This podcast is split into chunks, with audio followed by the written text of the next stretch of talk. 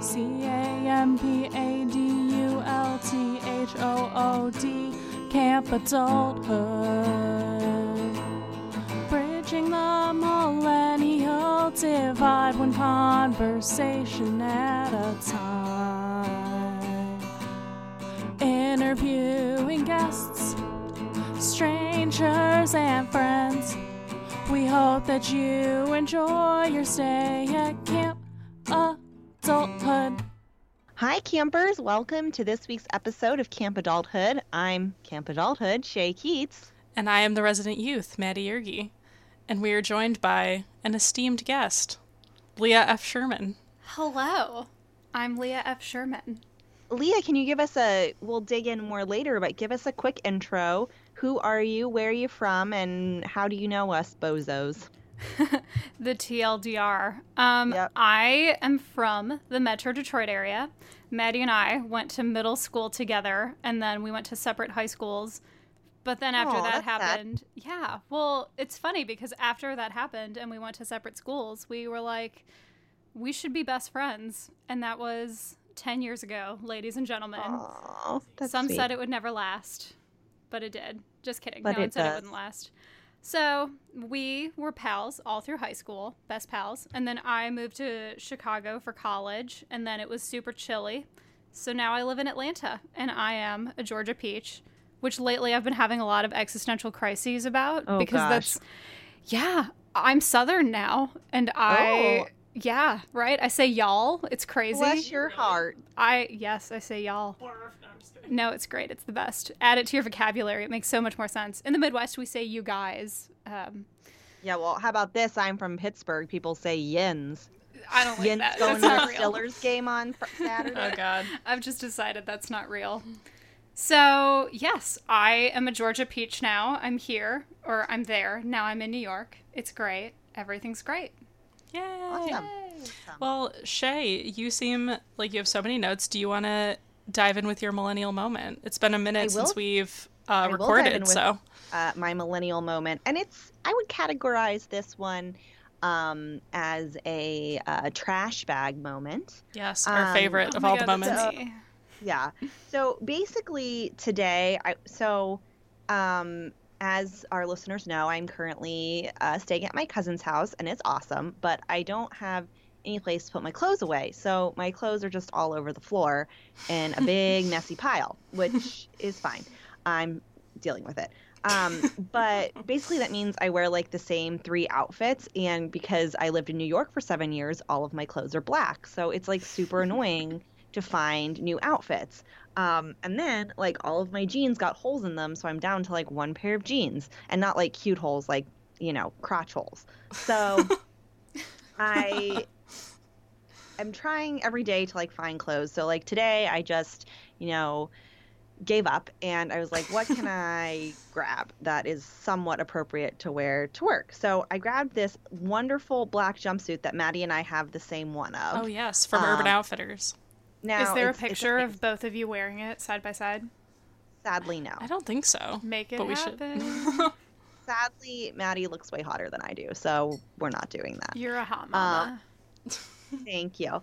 Uh, so I was like, but it's great because it like you can really dress it up and you look really fancy, but you're kind of like wearing pajamas.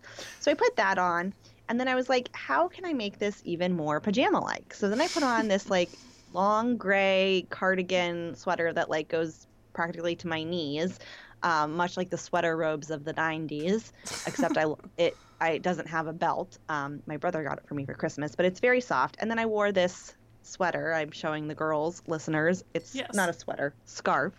Um, it's my favorite scarf. My friend Liz brought it for me from Spain. And thus attired, I went to put my shoes on. Now, I could have put on any number of nice shoes, but I put on my black sneakers, which at one point looked good, but now they look like trash because I've worn them to the beach and hiking and like all over. But I was like, I don't give a fuck, and it's raining. So I put that on, and then I put a long raincoat on. So I now look like a homeless person, and that's a lot of layers. A lot of layers. I wander off to the office. Um, so it's all fine and dandy until I decide that I have to go to the bathroom. And then I realize I've picked the literal worst outfit because I've got to take the scarf off, I've got to take the sweater off, and they're both long and drapey, so I have to make sure they don't get on the floor. And then it's the whole issue of taking off a jumpsuit and making sure that your jumpsuit doesn't get on the dirty bathroom floor, even though the bathrooms are very clean here at the WeWork. Um, shout out. so, yeah, shout out hashtag Uh, you take all my money. Um, so it was just really one of those days where I'm like, I just wanted to be comfortable and look somewhat cute, but I ended up looking like a homeless person with dirty shoes. Oh, and I had to park really far away. So, and on my walk to the office, I like ha- already had two bags, and then I like went to Whole Foods, so I got another bag, and I was just like, now I really look like a bag person.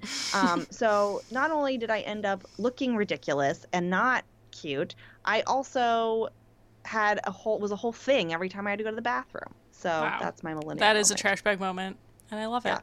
Amazing. I Um, admire the fact that you will not let anything touch the bathroom floor because I have totally been in situations where I had to change in a bathroom stall and I was like, I guess this is just how it is now. Like all my stuff's on the bathroom floor. Yeah. That's fine.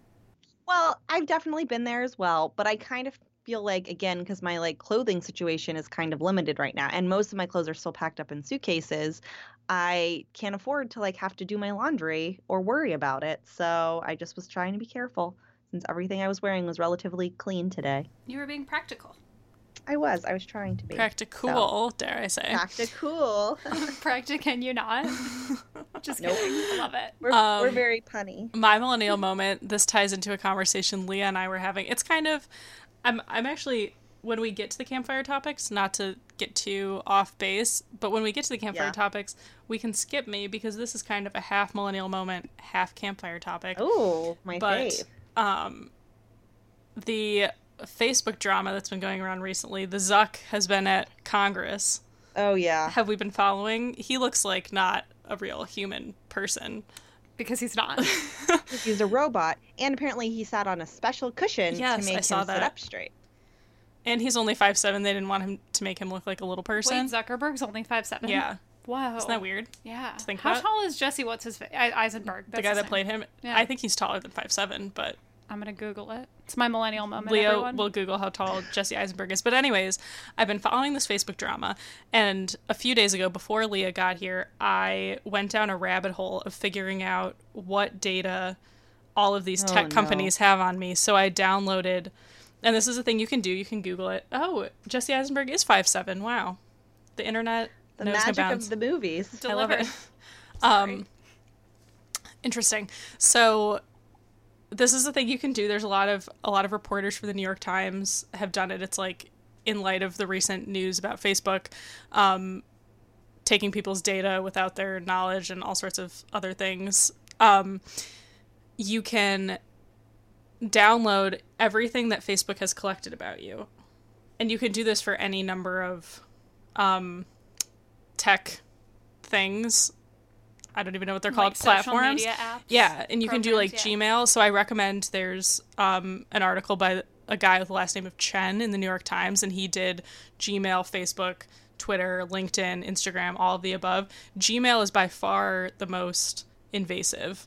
Like Gmail, especially if you have an Android phone, Google can basically see anything that you've done on your Android phone basically at any time, even if it has nothing like Google related. So that's sidebar.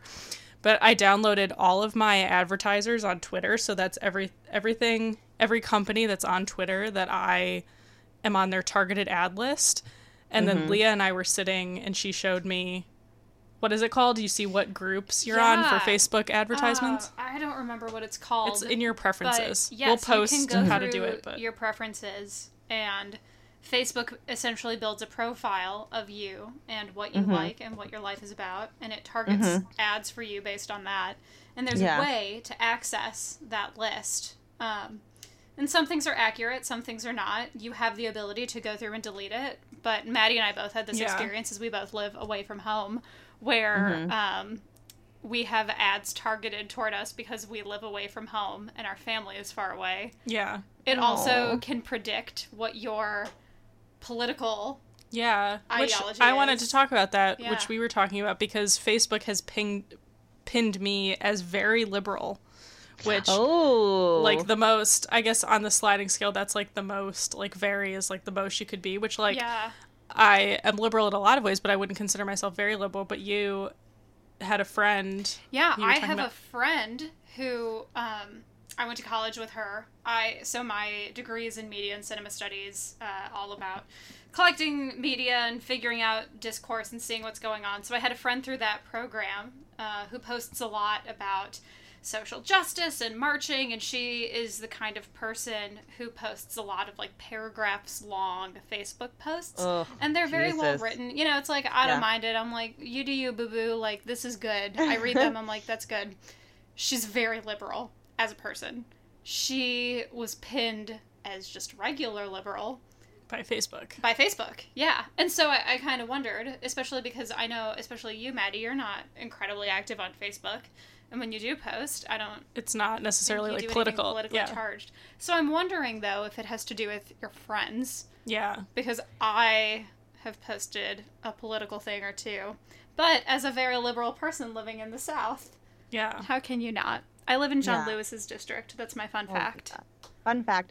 Well, I also think probably it's because of what you know Maddie chooses to post. So she might not post a two paragraph discourse on her feelings, her conservative financial leanings, Right. but she's probably going to post a picture of herself like um, Like when I went to the women's in march Hell's and something Kitchen, like which is a very gay neighborhood, or at the Pride Parade, or at the Women's March, or supporting, you know, artsy people. So then that's going to flag her as more liberal than probably someone who goes in and actually spends time, like, you know, trying to write out long paragraphs of discourse. yeah, I totally didn't even think about it in terms of geography. In terms Yeah. of like, Yeah. yeah, if you if you're hanging out in like a gay neighborhood a lot, for Yeah. example, then they would assume that you're a very liberal Yeah. person. I didn't think about that. Yeah. So it's very interesting. I highly recommend people look at it and like you were saying like some of the things Facebook gets right, but it's the amount of information and it makes sense like why they have it. Like for example, in this New York Times article they talked about how Facebook has a list of everyone you've ever defriended. So, of Wait, course, actually, Oh. yeah.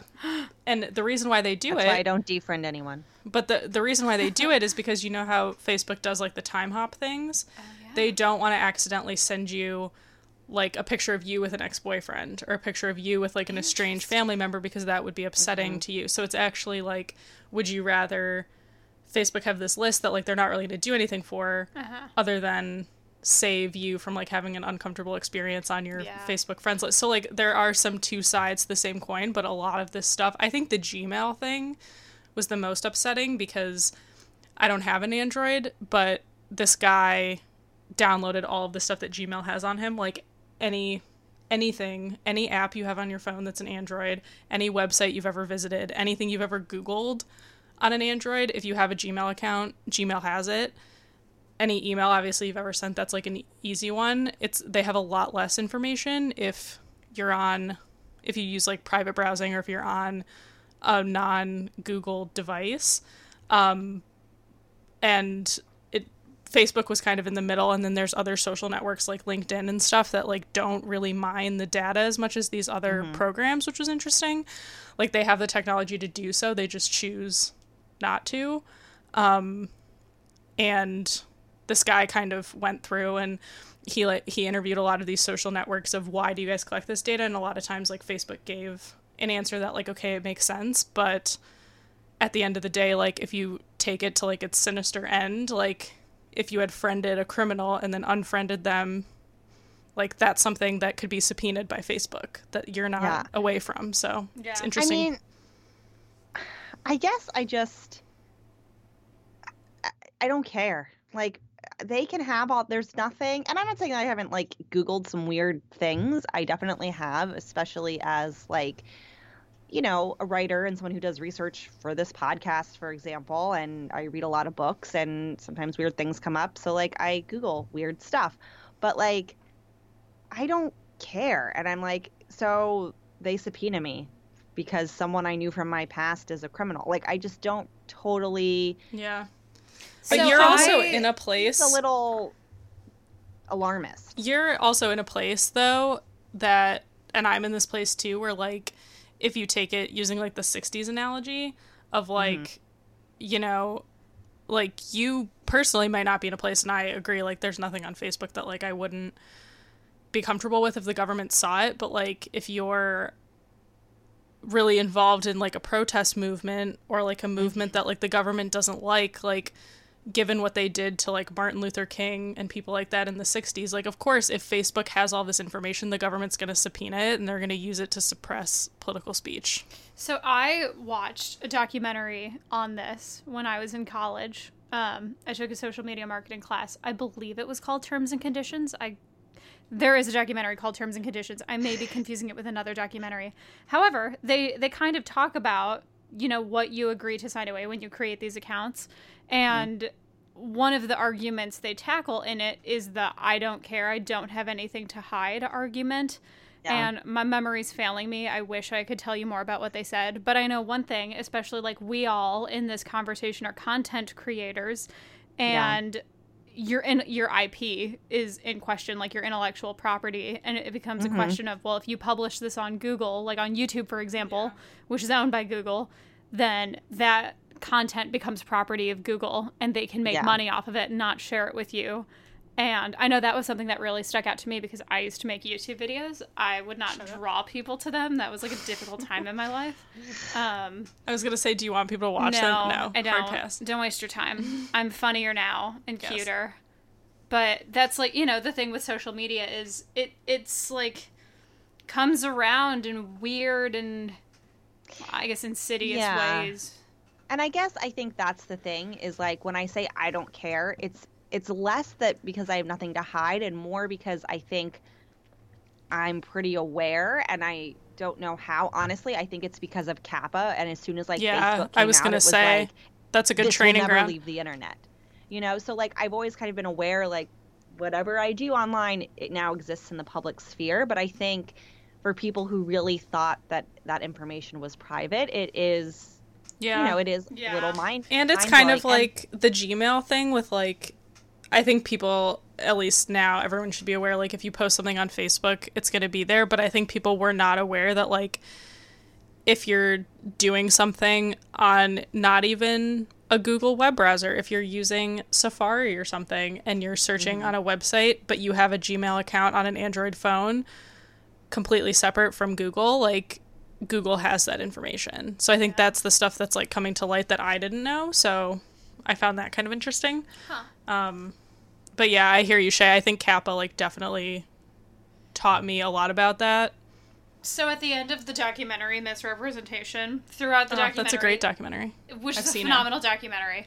There, one of the uh, speakers they have throughout is uh, her name is Jennifer Pozner. She has written a couple of books. Um, I'm reading Reality Bites back right now. She talks about reality TV and how it shapes. Ooh, I need to. I love reality TV. Yeah, yeah, and she's in New York. She's she's active on Twitter. I like her a lot. But at the end of Miss Representation, she makes a comment along the lines of, "We need media literacy education the way that yes. we need math education." And especially as an individual who is so deep in debt with a media studies degree, like mm-hmm. preaching to the choir that is so important to know mm-hmm. what you put online how it's shared what goes out there um, and the effect of it yeah. even so before this happened a couple of us were talking about maddie and i were talking about columbine i read a book about it over the summer and the reason why the reason why i became so fascinated by columbine is that mm-hmm. was the mm-hmm. first mass shooting to happen in the 24 hour uh, news cycle and there was so much misinformation that was repeated over and over again because they had to fill time. Uh, and that was what they had, that it just became accepted as fact. Yeah. And there are things that yeah. even today, we're coming up on 20 years after Columbine, and there are still groups and individuals who believe, like, yeah, it was the trench coat mafia. Well, that's not true. Um, mm-hmm. Columbine by Dave Cullen is a phenomenal book. It's I recommend it to anybody, especially now. Especially now, like in yeah. the day in the wake of the Parkland shooting, I did a lot of thinking. I, I did a lot of soul searching. It's it's heartbreaking. That's great. But I, I don't want to make this great recommendation. Yeah. Um, we talked a lot about gun control. So, anyways, that's my millennial moment. Is I now have all of these files on my computer of all of my social media data. So, Maybe I'll post some of it because it's cool, and I'll post Ooh, how yes, you guys can do. That's do I, uh, I noticed that super fashionable tinfoil hat you were wearing. She's not wearing one, Dude, I but maybe. it's mainstream now. Whenever someone goes to Congress, it's like, you know. Yeah. Anyways, Leah, do you have a millennial moment? If you don't, it's okay. I like putting the guests on the spot, but Man. Um, I think my most recent millennial moment was so today, listeners, is Thursday. I flew in to New York on Wednesday, and Tuesday night, I had a little bit of an existential crisis. I was drinking Oh, some wine and. I was thinking about my life. It wasn't a bad thing. It was the kind of existential crisis where I could not stop laughing because oh, no. I kind of this this happens to me every couple of months, but I live in Atlanta now. I live in Georgia. I'm southern. I have a job, I have an apartment. I'm very involved in different communities and I'm getting to a point I've lived there for about a year and a half coming up on 2 years now and it it's a place that really feels like home and I guess crisis has such a negative connotation as a word, but sort of this existential realization of like, this is my life now and this is where I live. And I remember being super young and sort of planning my life and thinking about all of my aspirations. And like, I totally wanted to move to New York and I wanted to do the whole New York thing and be on Broadway. And then I had all these I guess realizations along the way of like, well, I can't be on Broadway, I can't sing. I don't want to do that. That's not the lifestyle I want. I went to college in Chicago. I love Chicago. I miss it every day. I plan on moving back. Um, I miss Chicago. I miss having a reason to go. it's great. We can go. Um, but ultimately, I left because I didn't want to be somebody who spent my whole life in one place, um, especially having graduated from college and having a lot of my friends move away. It would have felt super sad. Who stays in the same city they went to college in? Well, like- Losers. No, I'm just kidding. not you know and i don't want to just make it sound like kidding. i'm throwing shade at you because you still have a huge community I'm just here kidding. and, like, that true. I Right? a lot of my friends stayed, so it is different. right but- like i had a great internship my senior year of college but um, shortly after i left it was announced that that office was being shut down because the company Womp merged womp. with another company right so like R.I.P. everything would have basically there would have been a hard stop and then i feel like if i would have stayed chicago would have been felt kind of stale. It would have been ruined for me. Like i don't know who i would have lived with. I don't know if i would have gotten the kind of job where i could have afforded to live alone. Um, moving to atlanta was super attractive because i had lived there for a summer once before i interned at cartoon network and that was awesome and i got to see the city and i have family about an hour away uh, and then a couple of my friends from college moved to knoxville and jacksonville which are three and five hours away respectively and i wanted to have a car maybe that's a detroit thing um, but yeah, I graduated from college. I had a car. I spent a week driving down, and then I lived in the suburbs with my family for two months until I found a job and an apartment. And it's great, and I love it. And now I'm super involved in the improv community and the Jewish community. And I'm busy all the time, and it feels great. But yeah, Tuesday I had this existential crisis of like Leah's Southern now. Like, what is this? Oh my this gosh. is not a thing that I ever would have predict- predicted for myself, and I love it, and it's great. But I guess life happens in funny ways. Is my conclusion with that? I think as someone who's so much older than You're you, so Leah, old, Shay. I have to kidding, say right. two things. Like first of all, I think what you're experiencing is is super common when you kind of find that first grown up place. And I still remember like after I'd been in New York, probably for about the same amount of time, which is the place I've lived the longest outside of my hometown, like coming in from the airport and just like looking at the skyline and being like, oh shit, I live here. Welcome Like, to New you- York, New York. yeah. Maddie But hates feel like that I love I- Welcome to New York. whatever, it's awesome. Oh my god, Um, thank you, Shay. You're welcome. I love Taylor Swift and all of her incarnations, although new album's not so great. Oh my god, um, yes, thank you. Yeah, I know, sad. Uh, but like I remember driving in and just y- y- like usually you're so enamored by the skyline, right? And just like feeling like it was home, and that was like a big moment for me. But I think the thing that's really interesting, and this is something that's fun, looking at this kind of like divide in our generation is like watching you guys go through what I experienced and what I'm sure people older than me experienced and young and younger than me, younger than you will experience is that we now maybe not older than us. Sorry, I'm now going on a weird tangent, Maddie. You may have to cut some of this. But like I think we don't go back to our hometowns. So there are more places we call home. Um, and that's a really interesting process to know that you're here and it feels like home. And you may end up staying in Atlanta forever, but you may do what I did and live someplace where you feel feels like home and that you couldn't imagine leaving and then all of a sudden be like ah fuck this and like you end up on an entire different coast But I think know? the best So- thing too, and Shay, I don't know if you felt this way, maybe a little bit, but I feel like part of what you said about Chicago, if you had a lot of people that you knew and that were important to you that stayed, that might have swayed your decision a little bit, maybe. I mean, it's it's weird. So I came back to Atlanta because I went down to an Atlanta because I got an internship that I couldn't refuse. And I remember when I applied to that internship, I was in Michigan. I was sitting on my parents' couch and I was on the Time Warner internship page. And I basically went down the list and clicked on anything that seemed even remotely relevant to my skill set. Uh, so I was applying for internships in Burbank and New York, and there were some in Detroit and Atlanta. That's like where CNN and there's a, a huge Turner um, campus there. They're two separate buildings.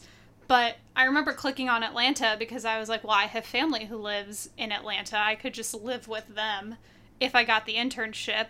All the while, I was like, I'm not going to get any of these internships. Like, that doesn't happen. Like, I had the kind of job disillusionment where it's like, yeah, you apply for the job, but it doesn't happen.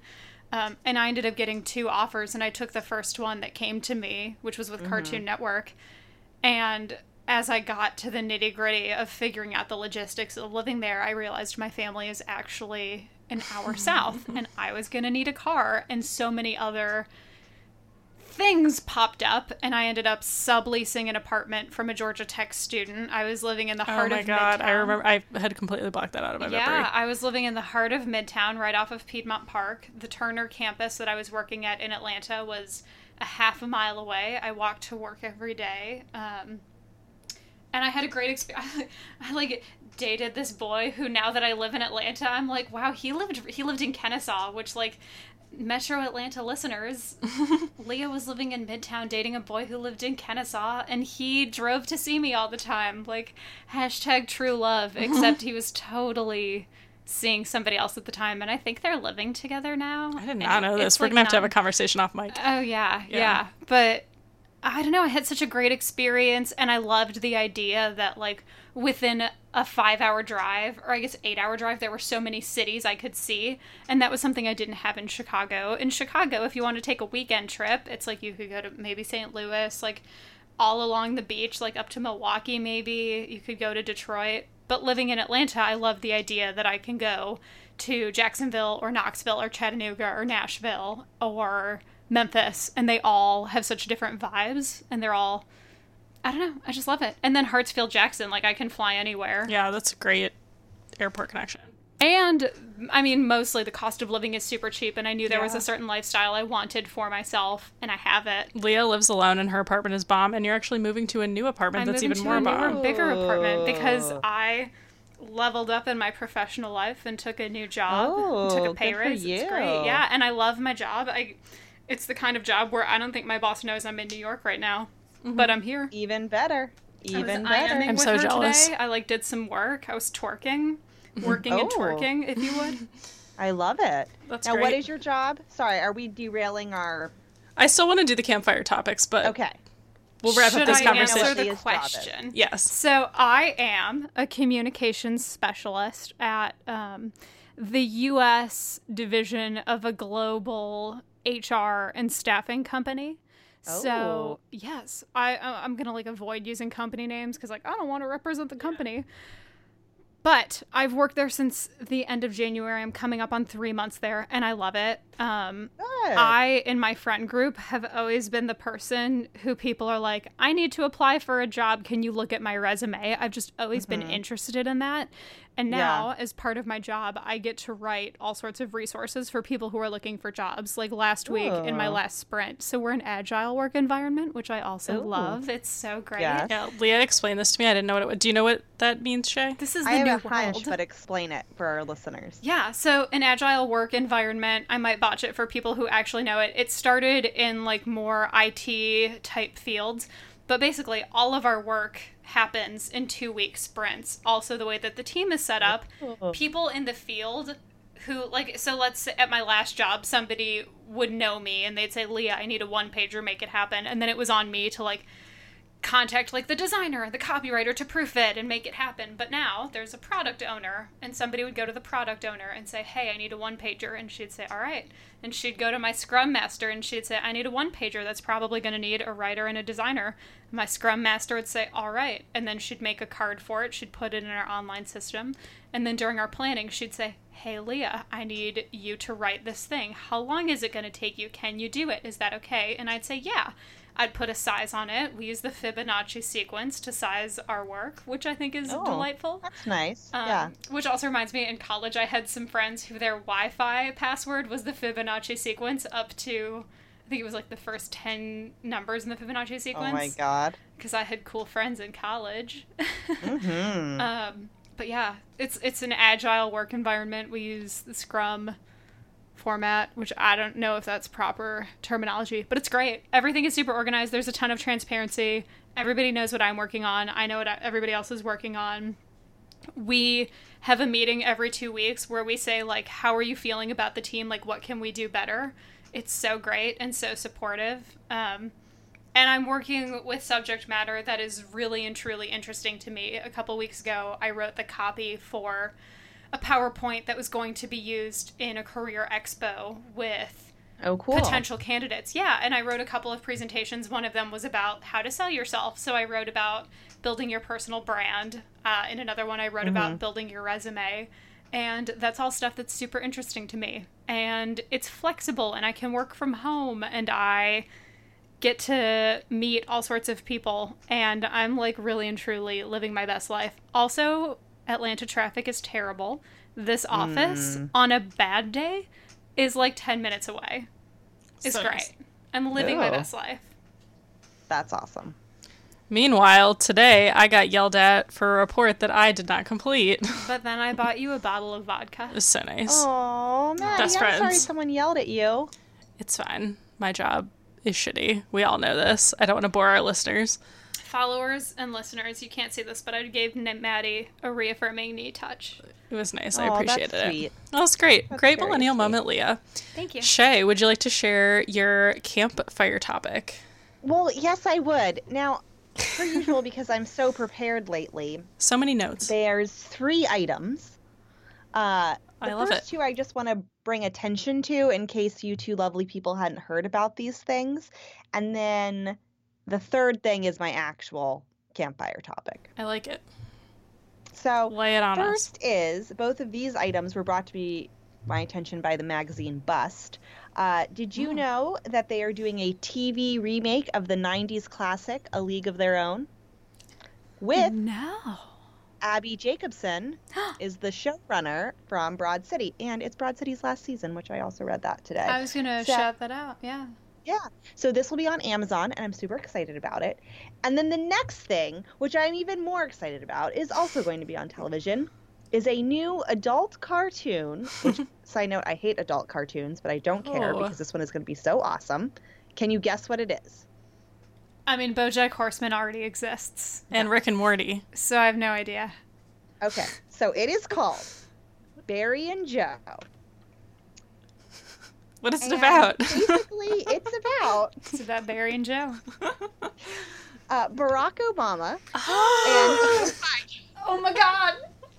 Oh, I, I read this, and I was so excited. Shay Uh, loves Joe Biden. The day that our also love Joe 45th president, whom they never name apparently in the series, is uh, we know who it is. sworn in. These two are taken to like a secret place, and then they are transported back in time into their younger bodies, um, and they must uh, change history in order to save the world. Um, and they just came out with a theme song, and it's called Barry and Joe Romance Gonna Save the World. And it's amazing. and uh, anyway, so it's the guy who made this up. His name is Adam Reed. Uh, he actually funded it on Kickstarter, uh, raised over hundred thousand dollars, and it's Oh currently being. Why does our um, Patreon not have to hundred various thousand dollars? So my excitement for this you don't have is Barry and Joe. beyond beyond. Oh. And I love Joe Biden so much, and I love Barack Obama, and it's just going to be awesome. And I can't wait. So that was that. I just want to make sure everyone knew about those two exciting things. Can I Yeah. add like a total non sequitur to that? So I have a huge crush on Greg Kinnear. Oh my god, I forgot It's about like this. such a real thing. Oh. And HBO had that HBO original film confirmation with Mm-hmm. It was about Anita Hill yeah about Anita Hill. with Kerry With Washington. I was gonna say who plays Olivia Pope, um, and Greg Kinnear plays like young Joe Biden, who's like having some like or like mouth issue, like his teeth are bothering him, and it's like not a good look, but it's also like, oh, Greg Kinnear is Joe Biden, yes. God, Anyway, that's my story. Thank you. That's amazing. I have I'll not watched that. right? I'll have to. That's great. watch that movie. great. Okay, so now It's my very good. actual campfire topic um, is an article from the Mirror, which is a UK newspaper that's kind of shady, but whatever. It's a little tabloidy. as all of the papers newspapers the newspaper the newspapers in England are akin to the TV in the US. It's like as if you flip them. Hmm. So it's like think about cable television. That's what all the newspapers in the UK are like. So all like so the mirror is like E. It's like TMZ. It's Oh, less you're even thinking of like the. Daily Mail. The Daily Mail is like E, the Mirror is more like a CNN or like an MSNBC. Where it's like there is real stuff, I but don't it's even also think it's that good. Oh, okay. But that's my personal opinion.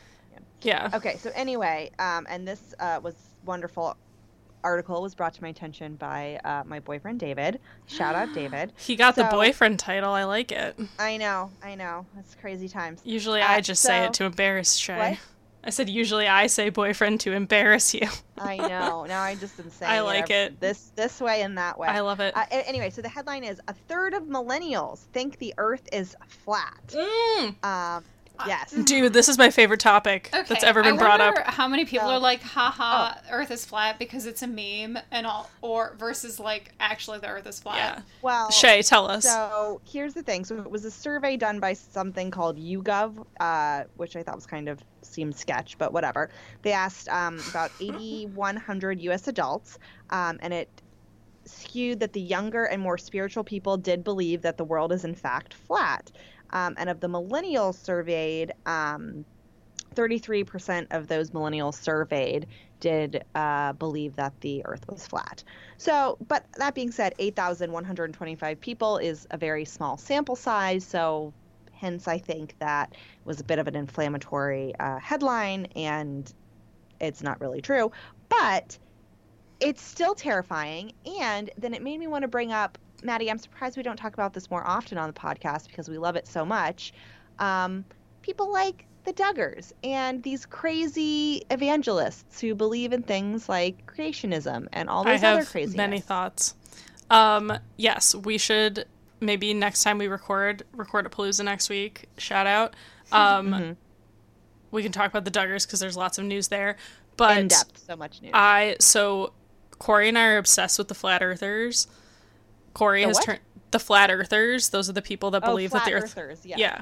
I don't. Okay, I don't think that the Earth is flat. I'm not an idiot. No, you're educated. Yes, but the pe- I'm obsessed with the culture surrounding the flat earthers, and I have gone down many internet rabbit holes about this. And I think Tell it's more, Maddie. I think it's two things. I think a very small percentage of the people, such as the ones in the study that you said who say that they think the earth is flat, I think there are a small minority of people within that group who like actually have they've justified it in their minds where they actually think the earth is flat. I think the vast majority of the people who say they think the earth is flat are doing one of two things. The first thing that they're doing is they're trolling all of us because they know that it's funny. And because the flat earthers have created such a community there's a mm-hmm. lot of like dweebs and losers out there who like don't have any friends who just want community. And that goes back to the evangelism thing that you were saying. Like there's a way that these kind of like i don't want to call them crazy because i don't think all religious people are crazy and i don't think the, God- Right. the not duggars are everyone's crazy an extremist. Right. Yeah. But I think that there's something to be said. A lot of people join religion because they need a community. I think there's something to be said for the flat earthers doing the same thing. And there's the same way a lot of the reason why Donald Trump got elected. Like there are predominantly men who think that trolling people on the internet or in real life is a fun activity. I mean, like also Russia. Yeah.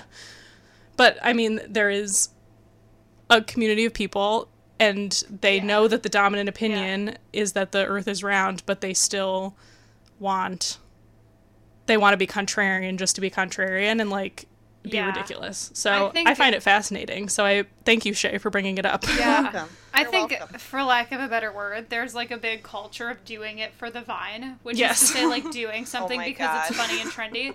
And, like, I can speak to this experience Yeah. myself. Today, I walked by the Times Square Applebee's. Which side note, Corey and I ate there a mere week ago at the Ooh. Times Square To the- Applebee because they have one dollar margaritas. Dollaritas, baby. But. Dollar Vita. But like the Times Square Applebee's is a meme. Like there has been a whole Ask Reddit thread that's like people who've eaten at the Times Square Applebee's. Why? It's a total meme. Because it's great. Which is just like I've studied memes in college. Memes are not just image macros. It's like an idea that is spread rapidly throughout a group of people, right?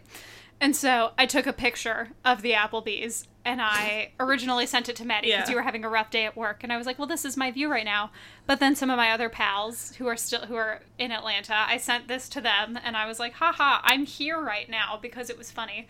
I never mm-hmm. went into the Applebee's. That picture is the closest I got and I was like a block away across the street but I told the story as though I was there because, like, haha, doing it for the vine, Yeah. like for the bit, for the joke.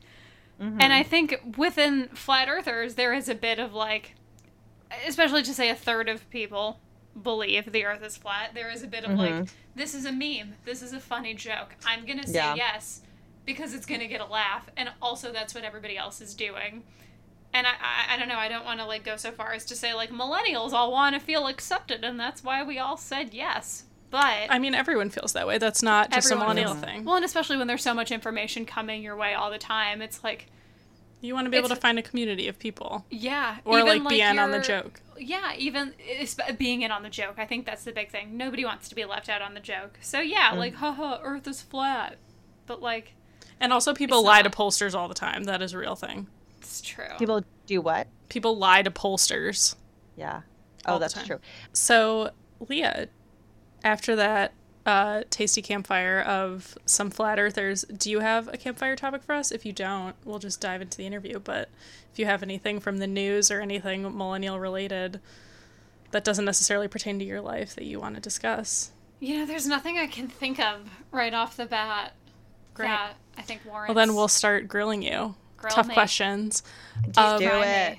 Chicken fried. So South. The first thing that I wanted to ask you about, so we've had you I'll just give your short bio and you can tell me Yeah. how much of this is accurate. So you were in the Atlanta Improv Festival mm-hmm. last week, shout out. True.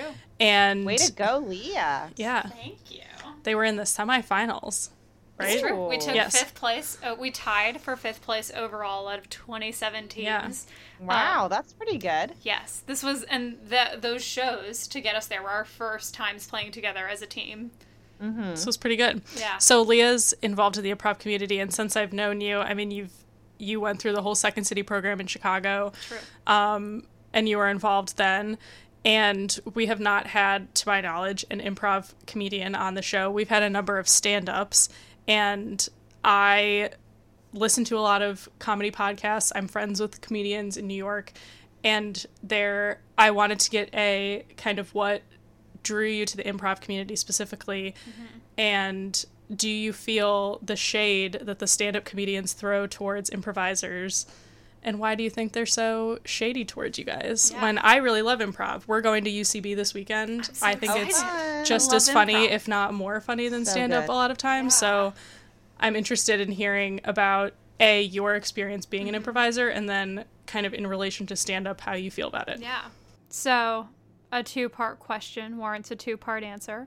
My I remember being super young and watching Whose Line with my specifically with my dad and brother. I'm sure my mom was there too, but I just remember late at night watching Whose Line and I would play those games myself with if I had a friend visiting and my brother, we would play scenes from a hat.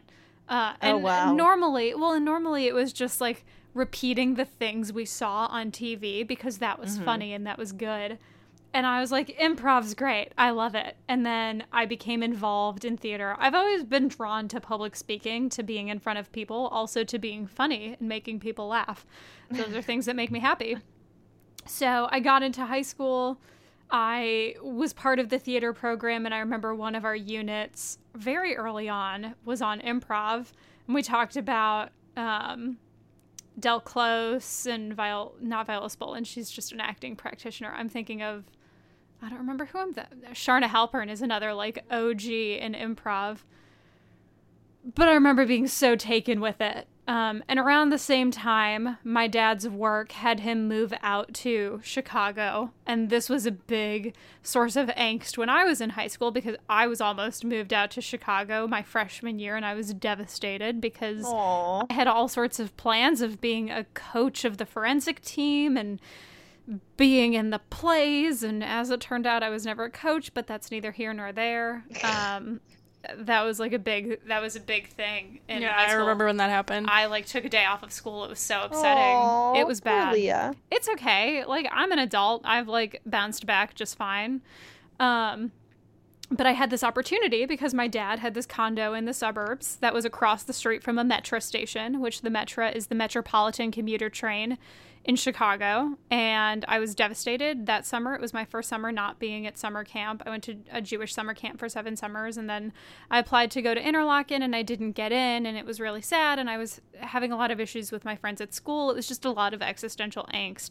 And so I had this opportunity to live with my dad for a summer and take the train into the city and participate in Second City's youth and teen summer program. And I did that for two weeks.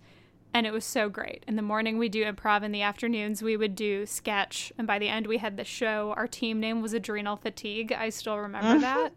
Um, That's good. it was such a great experience and i loved it so much i loved being in chicago i loved doing improv i loved all of it and that was ultimately what drew me to move to chicago for college i went to depaul which is in lincoln park it's in a super it's a great neighborhood on the north side of chicago just up on the red line um, and my sophomore year of college, I enrolled in basic training classes at Second City. I went through all of that. Um, I got to know, so this is going to end up in like 2018 land where everybody's actually um, a predator. But there was this this guy who I I met. He was the head of the education and training program at Second City, and I thought he was the coolest person ever. So I looked him up and saw he also ran. He was the artistic director at this theater, and I ended up having my first internship there. oh and that- I remember that. Yeah, so th- This is I- such a walk yeah, down memory I- lane. yeah, I, mm-hmm. I interned at this theater because I was like, this guy is so cool and he's so passionate and he came from nothing and now he's so successful. And from there, my next leap after that was to go to Cartoon Network. So that was really the launch pad for my career. Like, I would say I've, I've, I've been pretty Yeah. successful to this point.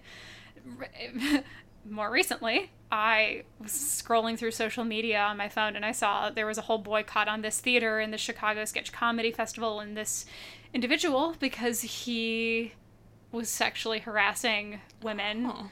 And Wow. I mean, it, it, it's not to say it surprised me because it didn't. He would like regularly come up behind me and like pull my seat out from my desk, and it was no, he he would harass me. It wasn't sexual harassment. He would like call me intern instead of my name, and I was making two dollars and fifty cents an hour at this theater because I was an intern at a not for profit.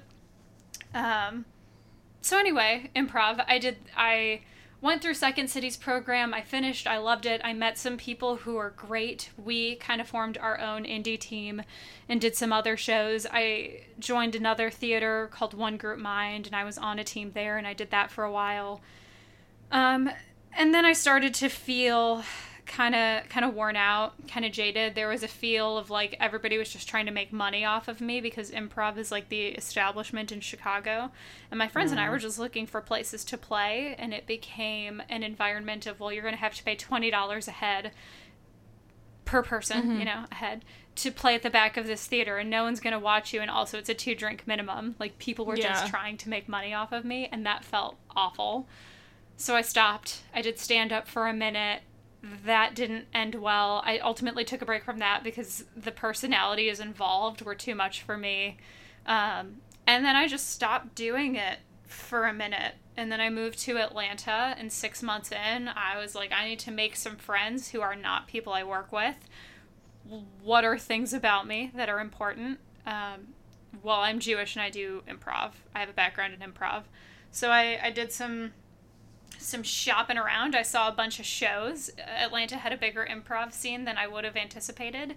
I landed at one theater. I didn't totally love it. I switched over to this other theater that I actually chose because I found out the person who taught my sketch comedy classes when I was 16 and doing the youth and teen program at Second City, he was doing a workshop at this theater. Also, like it's High Wire Theater in Atlanta. I'm very involved there. I'm on a house team there now. But I started taking classes and I have some really great friends through there who I'm like in touch with all the time and so that's that's like my my life story in improv. Now to speak to the the animosity with stand-ups. Um, I I feel like it's more. I mean, you spoke about yeah. your stand-up not being the best experience, we'll say, but I feel like most of the animosity is from stand-ups to improvisers. Do you feel that that's that way? I mean, I'm not trying to like s- start a beef on the air, but yeah. like I just want to get your perspective because we've had so many stand-ups on and Yeah. I know a lot of the stand-ups that we have had on have spoken publicly about them either not respecting or not Mm-hmm. like being the communities are very separate in New York, so I just wanted to get your experience on that. Yeah. Um so I can't I can't speak to New York. I can't really speak to Atlanta because I haven't done stand up there. I can speak to Chicago because I've done improv and stand up in both of those communities. Um I also I feel like it has to do with the nature of the form. I I'm sure there are improvisers who are like stand up is weak. Like we would never do stand up.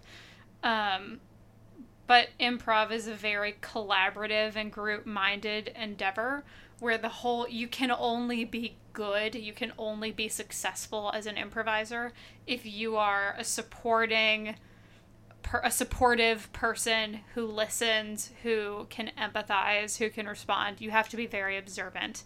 You have to be smart. Um, and stand up is like you're in stand up for yourself, and that's your thing. And I'm not going to try to like prescribe a diagnosis onto stand up comedians as to why they feel the way they feel. But I can definitely say in the improv community, there's not, in my experience, a ton of animosity towards stand up comedians. Um, I know a lot of improvisers who have kind of crossed over and started to get involved in stand up. And I know that I've chatted with some people and talked about doing stand up with them because um, it is it is scary to do it yourself. It's scary to be up there. And I mean, the reason I stopped doing it in Chicago is because I had a negative experience as a female where I became romantically involved with a comedian. Um, it didn't end poorly, but it got around, and so I held. I ha- I basically became sort of like Blacklisted. not blacklisted, but um, You had a reputation. I had a reputation, right? So I remember there was a party, and I was at this party, and I had people like slide into my DMs, and I had people approach me who were basically like, People I- made assumptions about you. people made assumptions about me. Yeah, they were like, I know. Basically, they knew I put out for one person, so why wouldn't I put out for them? Um, and I stopped. Jesus. Yeah, I I removed myself from that community because it had so much negative energy. Like I didn't quit doing stand up because they scared me off. I quit doing it because I decided my time was more valuable and my creative uh, outputs, you know, like my creative endeavors had better outlets. So I wrote more and I found other ways to express myself. But I don't think that art is inherently torture. And I wasn't gonna try to change my mind about that. I wasn't gonna Yeah. try to torture myself to do something. There's definitely a lot more joy in improv, I think. I mean, stand up is a joyful is thing. so much fun. Like because you have a group of people, and there, like I will say, there is comfort in numbers. I have my team. There are seven of us on my team. We're called Slice of Life. It's great. I love them. I also want to say it's so it's 8:40 right now. I'm on a house team at, at this theater and tonight is our 1st Mm-hmm. show. Um, Oh, and you're missing and my it? first show would be right now. We, Oh, no. The team does not have a name yet, so I can't shout them out. but at pals, kill it.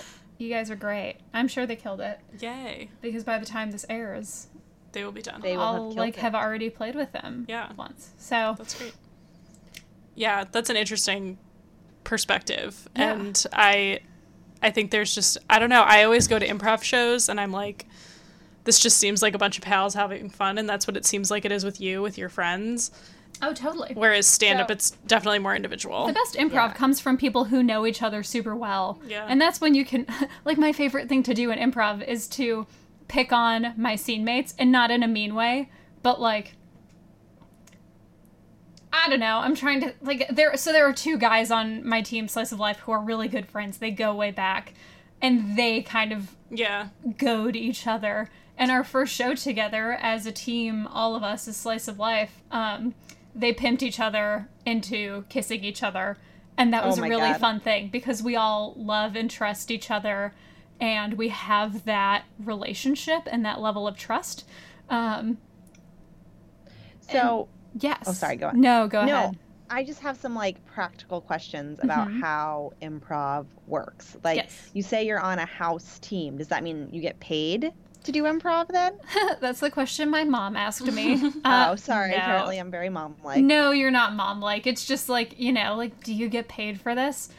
Uh, no, I don't get paid to be on this house team, but it is. So I will say, for me, improv is not something that I eventually want to make money off of. Ultimately, it's a hobby for me. Um, Yeah.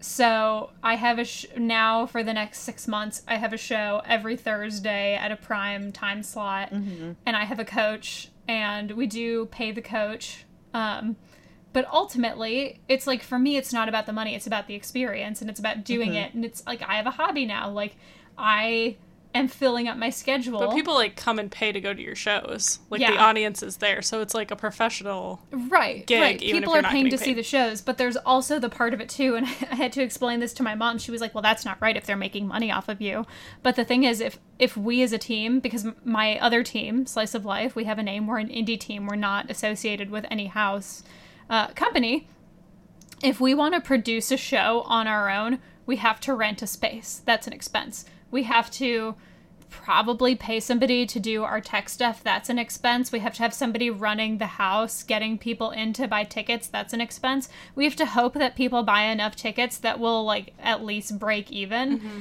And so for mm-hmm. all of this, I'm saving all of that hassle of having to find a theater, Yeah. get a slot. Like it's all And taken six months is a long time. That's a lot of shows. right. Right. Yeah. That's very so, cool. and there are eight of us on the team. We pay fifty dollars per week to our coach. It ultimately turns into a total investment from me of like twenty five dollars a month, which like it's cheaper than taking a class. Yeah. You know, it's fine. It makes me smile. I like it. Yeah. Oh, good. Well, that's all that matters. Yeah. I'm just curious because it's not a world that I know very much about how it Mhm. works and what the goals are and what the logistics are. So that was very um, enlightening. Yes. Um, Yes. So, uh, should we also wanted to talk to you? You said you're really involved. Do you have more comedy questions? No, that was that was it. Unless there's That's more it? Okay. comedy. Yeah. So, um, that you're very involved in your Jewish community in Atlanta, and Yes. I kind of wanted to hear about that. And Maddie had kind of mentioned to me that this is kind of a new uh, exploration for you, or more in-depth exploration than perhaps previously. So, I'd like to hear about that journey. Yeah. So I remember last not so it was in 2016, like Christmas 2016. I was at my aunt's house in the suburbs and I was like I'm going to start being Jewish. That's like a salient part of my identity. Um and I started by going to this one temple really close to where I live has a young Jewish professionals evening the first Friday of every month. And so I went to that and I like found a couple people to chat with, and that was cool, and the service was fine. And I did a little more digging, um, and I came apro- across this whole community that exists in Atlanta for young Jewish professionals, which, as a young Jewish professional, I feel very connected to.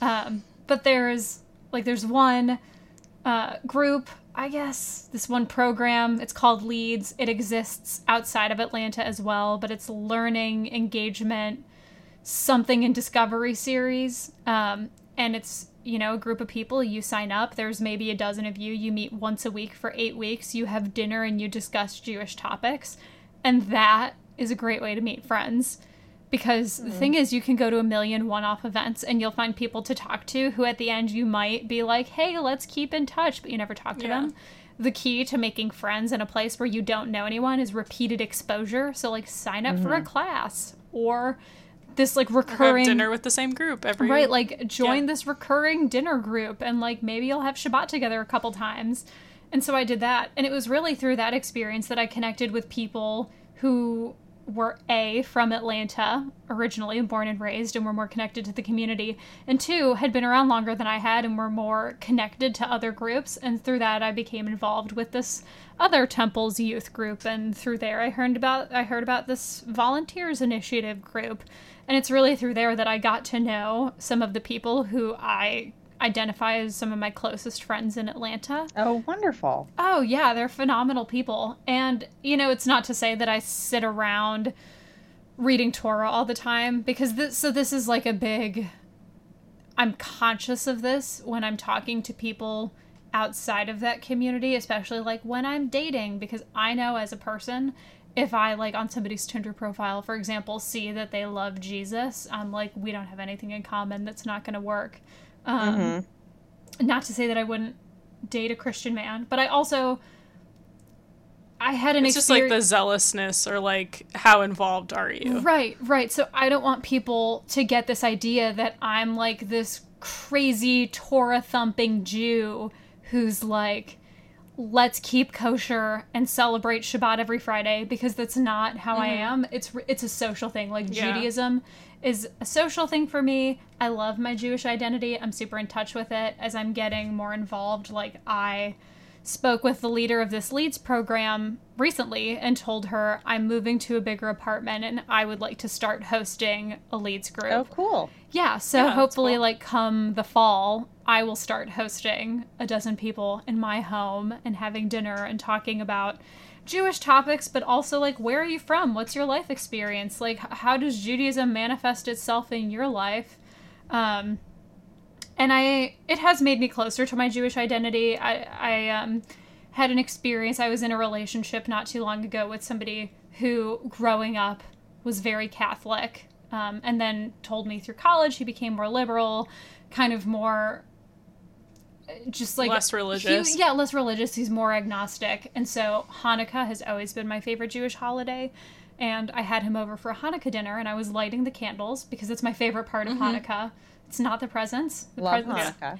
Hanukkah's beautiful. Uh, the mm-hmm. presents are totally an American thing because we felt left out. But I remember I was lighting my menorah and he was uncomfortable and I noticed it.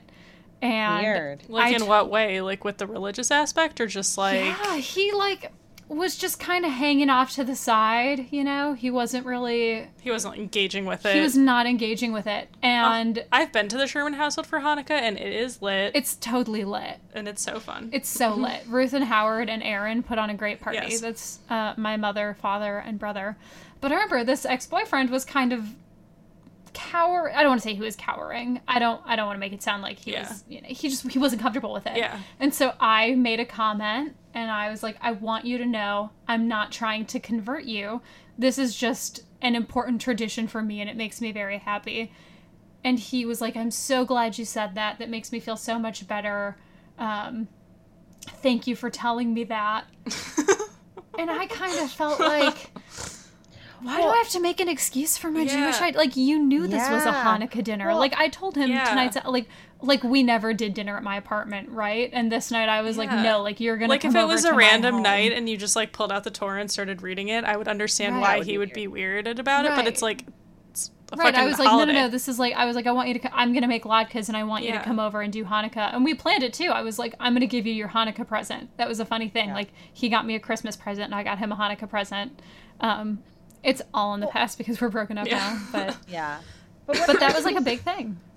what I think is so interesting about what you're talking about here is this is, I mean, and I don't really know that much about Judaism and modern Judaism, but from what I do know, and is I love that there's kind of this place for everybody, no matter where you are in your faith, to find a place that you're comfortable with in Judaism, whether you are really into it for the heritage and the identity, or you are like full on Orthodox. Like, Oh, there's yeah. a place for you, and there are people that are going to accept you. And I feel like, as someone who was raised um, Catholic and really, I mean, I really do enjoy a lot of the ritual and a lot of the um, those types of aspects of it. There's not a place for me really anywhere in Christianity, and I mean, I love, you know, you know, because when you go to those type of events, even at the most liberal church, it's usually you have to drink the Kool-Aid. You have Yeah. to accept Jesus Christ as your Lord and Savior. Savior. If you're going to like a Protestant church or if you're going to a Catholic church, you have to be like, yeah, that's totally Jesus's flesh. Yeah. And neither of those things are me. Um, so I don't know. So I just think that's really interesting and really and really beautiful that Oh yeah, the Jewish allows that. Yeah, the Jewish community in Atlanta is so robust. I twice now have participated in a young adults bowling league through the JCC. Oh my God! Say I love that. Right? And it's like we're just a group of people who goes bowling every week, but like the JCC puts it on, puts puts it on, so like we happen to be Jewish. Yeah. But like if y'all were down in Atlanta, you could totally sign up. Oh, in mm-hmm. Michigan, I learned how to swim at the JCC in West Bloomfield, and Yeah. I'm not Jewish. Like it was just like a community center. Jewish- Everyone goes. Yeah, the Jewish community is like maybe we'll talk about religion. Maybe if there's a holiday, like come join us and eat a meal with us. But otherwise, like we're all just trying to hang out and um, talk about our life experiences, and that's something Yeah. I like. I'm super grateful to be a part of the Jewish community for that reason because Yeah. I, I have you know become friends with people who were you know they were new in town and they were Mm-hmm. like i need to find some friends i don't know what to do and they didn't want to get involved in the church which i get and so it's like well find a hobby maybe like you know like Yeah. Uh, well and Yeah. al- also that I- i'm like come along to jewish events with me but you know i've had i mean i've, I've had ex-boyfriends who were like oh i'm new in town like I want to have my own circle of friends. You have your own circle of friends. Like I want to have that, but I don't want to go to the Yeah. church. Well, it's nice that you mm-hmm. have that option. I you feel, know, yeah, I Yeah. f- I, feel I feel lucky. I think the episode that I recorded with Sarah, where we talked a lot about Judaism and Israel, specifically, which you've been to Israel. I have some hot takes. I went on Birthright and I have some hot We takes. We can talk about it. that because Sarah was very pro birthright, and I know you have other feelings, so we can talk about that. Um, but she, one of the things that I thought was really interesting about what she said was that in the Israeli army, which is such a big part of, you know, Israel obviously as the Jewish homeland, not every everyone serves, but if you're super orthodox and your religion like prevents you from serving, it's not seen as like a weird thing. Like there's a lot of ultra orthodox communities that don't serve in the army and they're still considered like full Israelis and the people that do have to serve or want to serve like don't look down upon those people. So even I feel like to Shay's point, like there's a place for everyone. Like the diversity within Judaism is ex- especially displayed in Israel and the Israeli culture, which I thought was super interesting. So Yeah. give us your hot takes on birthright. So I don't want to. I don't want to speak poorly about Birthright as a program overall because I do think it is phenomenal, and I'm so grateful that I was afforded the opportunity to go to Israel essentially for free. Um, my issue is with people who I was on a trip with. Um, I applied through my trip through my university. I was involved with a Jewish United Fund there, um, and they. So I, this is a misconception I had about Birthright growing up. Is it's like this n- program and you just apply and you're put with random people, but actually there are like kind of No, yeah, Birthright g- affiliates. Yeah, you go with that's what Sarah was talking about. Yeah. Like she went through like an NYU program, so she Yeah. she went with Alana, who's another guest of the show, Mm-hmm. um, who is like another NYU student. Yeah. So like a lot of times you go with like people from your university. Right. So my trip had maybe a handful of people from DePaul, if that. There were a couple of people I knew, but I wasn't close with. And everybody else on the trip, for the most part, went to SIU, it's like Southern Illinois University, and they all had known each other forever and ever, and they were super fratty, and they all just like did their own thing. They like sat in the back of the bus. They were super obnoxious about it. Um, and there were a couple of like rogue people here and there. I don't want to speak poorly about my Yeah. group as a whole because there were some other people who I came to be pals with. Um, but I remember one morning we were waking up and getting ready for like a long day of activities in Israel for free. And this girl was like, I took vacation time from work. I really don't want to be doing all of this. This is a vacation. And I didn't say it because I'm a very non confrontational person. I was like, oh, yeah, that sucks. But in my head, and to all of the people I've spoken to after that event, Yeah. I was like, this is a free trip. Like, Yeah. somebody else is paying get for you to do this. Yeah. Yeah. like, say thank you. Do The do the things and see the culture and like experience something new and also say thank you um that was super disheartening people were disrespectful i mean they were like really big partiers so the night before we went to the holocaust museum we were specifically told do not go out tonight because if you show up at the holocaust museum hungover that is so disrespectful and people did mm-hmm. it and Ugh. like the big cherry on top of this like very frustrating cake is I went over the summer. It was the summer of 2013 and a big part of birthright is one morning you wake up at 4 a.m. and you hike up Masada. It's a mountain, and you watch the sunrise over Masada. Mm-hmm. And we did that, and it hurt and it was painful. And then we got to the top of the mountain and we're watching the sunrise. And because of the timing and the time change and how everything worked, as the sun was rising over this group of birthright attendees who are all from the Chicagoland area, the Blackhawks won the Stanley Cup and people had their phones and they knew. And so that beautiful once in a lifetime moment is forever in my memory. Like, yeah, the Blackhawks won the Stanley Uh, Cup. but the Red Wings are such a better team. Well, see, and I was gonna say it, it doesn't even have anything to do with that. It's not Yeah. even like, oh, I'm just a salty Red Wings fan because ultimately, like, I don't care about the Yeah. NHL. Like, even if it were the Red Wings No. winning, It's more about the I- sunrise yeah, and it's like there. guys, be present. Like, turn your phone off. Like, I don't have my phone for the entire trip. I had it, but I like didn't Yeah. have any service, dude. I was so salty. Um, Yeah, I would But be the too. food That's was good. Ridiculous. yeah, it was it was just frustrating and.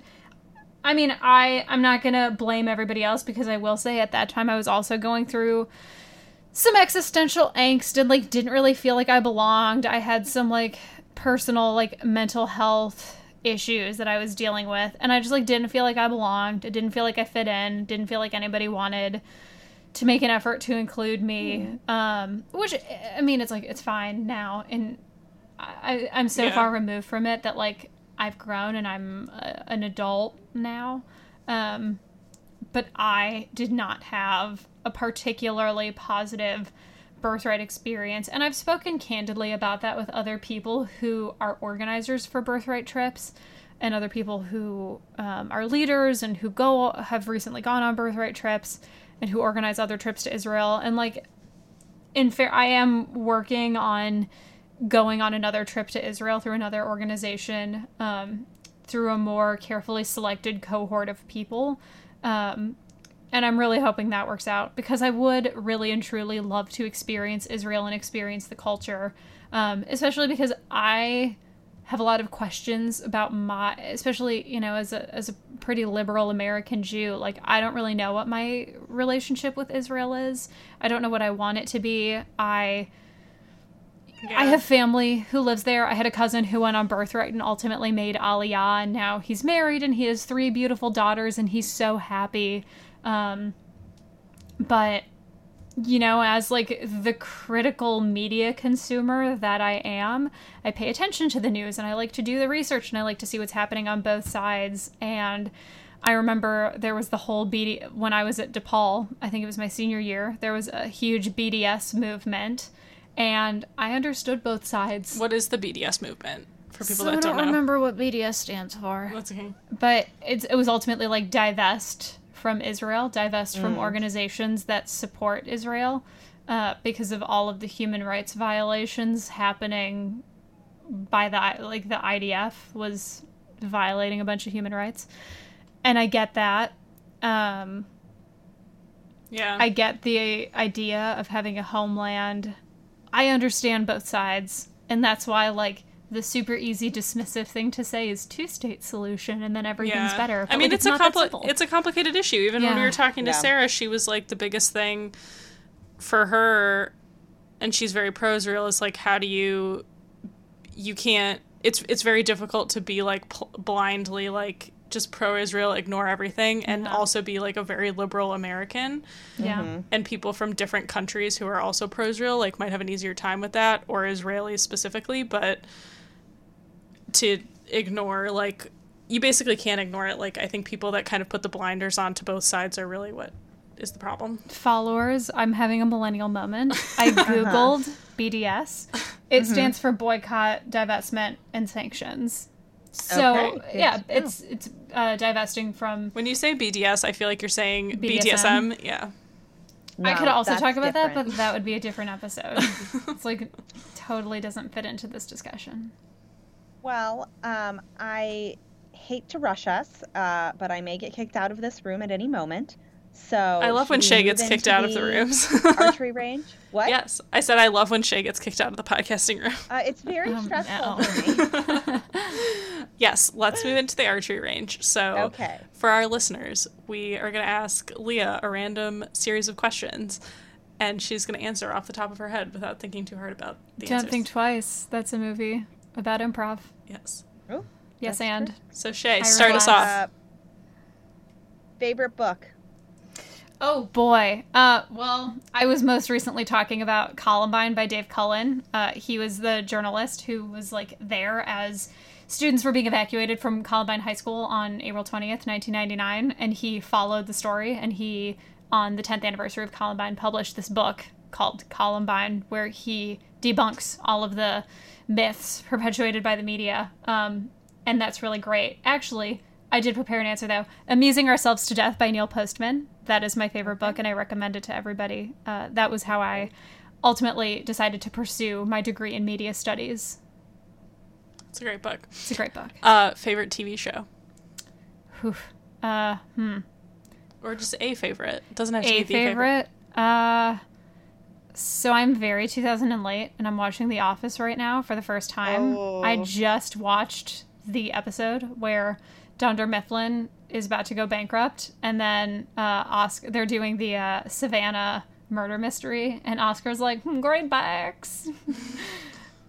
I don't want to say The Office is my favorite show though, so I'll say, uh, hmm, I'll say The Office. Why not? That's It's a good recent. one. It's a classic. Top of mind. SNL. That's a great show. Oh, yeah. John Mulaney's hosting this weekend. V pumped. Ooh. V pumped. Um, favorite childhood snack. Goldfish. Oh, so good. Mm, Delicious. Great. Uh, favorite movie? Oh no, I'm gonna sound crazy. So there's this film called Elephant. Gus Van Sant directed Oh, it. yeah, I You've watched it talked about that, and I've never seen it. So Elephant um, went It's to also about a school shooting. yeah. Well, so and it's a funny story. I love this film. It doesn't fall. I watched it in so I was half a film student in college, and I watched this film Elephant in the um. What's the word when something is super like weird and off the wall? It's fashion. Avant-garde. Avant garde. Yes. Thank you. We It's can edit all of that out. So. It's hoe, but make it fashion. I'm gonna you. I'm gonna take a breath so we can edit this.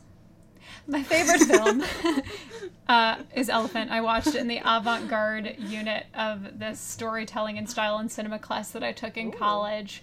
Um, it doesn't follow a linear narrative. Rather, you like watch one student go about their day, and then he might stop and talk to somebody else, and then he keeps going. And then later on, we'll see this other student, and we'll see him go about his day, and then we'll see that exact same conversation a second time. and then they'll keep going about their day. And it's about a school shooting. It was the first film about a school shooting to come out after Columbine. Um, I own the DVD. I've watched it several times. Each time I notice something new and different. Um, it's beautifully filmed. It is devastating. It is heartbreaking. Um, and it was after the most recent time I watched it. It was with it was with an ex boyfriend because I was like, if we're gonna date, I need you to know this is a film that's really important to me. Um, I was doing some research on Columbine, and that was how I came across this book, Columbine Dave, by Dave Cullen, because I was researching like the rhetoric surrounding it. Because now I'm educated enough to know how to dissect it. Um, but yes, Columbine. Gus Van Sant directed it, or I'm sorry, Elephant. It's a great film. I love that. Uh, favorite place you visited? I really like The Times Square Applebee's. the No, Times Square Applebee's. I really like visiting New York. Oh, You know, like, She doesn't want to say she wants to live here. She doesn't want to get my hopes up. There's like too much mm. existential angst surrounding that. Like, I, like Chicago's my favorite place I've lived, but like Yeah. New York is my favorite place to visit. Yeah. Um, New York is fun to visit. Well, that's great. Well, that's all the questions I had, Shay. I think I'm also. Well, did you have one more thing? oh no, I was gonna say like Israel was a really great place to visit, but I feel like I've like beaten Talked that. about the Israel. You know, yeah. Um, all right. Well, I think that's everything. Yes, Uh, well- thank you, Leah. So I want to ask Leah us, if she wants. Do you want to be found on social media? If so, where can people find you? Yeah, totally. I'm not as active as I used to be in my heyday, but um, all of my social media accounts are under the same name, and that is Leah F. Sherman. That is Leah Fisherman, but without the I. There's an H in my name, which is also very important to me. L E A H. What is your actual middle middle name? It's Frances. I was named after my mother's maternal grandmother, my mom's Bubby. Oh, that's her sweet. name was Frances, and apparently she made some ballin' cookies. I like it. Hmm. Yeah. Great. I have the Well, recipe now. everyone go follow Leah and thank you for being here. Yay! Come to All right. Atlanta, see all of my house teams do improv. It's Yay. great. We will. It's lit. All right. Woo! Bye, So lit. camper. Thanks for listening. Camp Adulthood is hosted by Maddie Yergi, Resident Youth, and Shay Keats, Camp Adulthood. We are produced by Jenny Mayfield, and this episode was recorded in Maddie's living room. You can find us on social media at camp underscore adulthood. You can email us hello at campadulthood.com, and you can visit us at campadulthood.com. Please also find on our website there are links to our Patreon page where you can be a subscriber, and there are many cool prizes. Thanks, campers. We hope that you enjoy your stay at Camp Adulthood.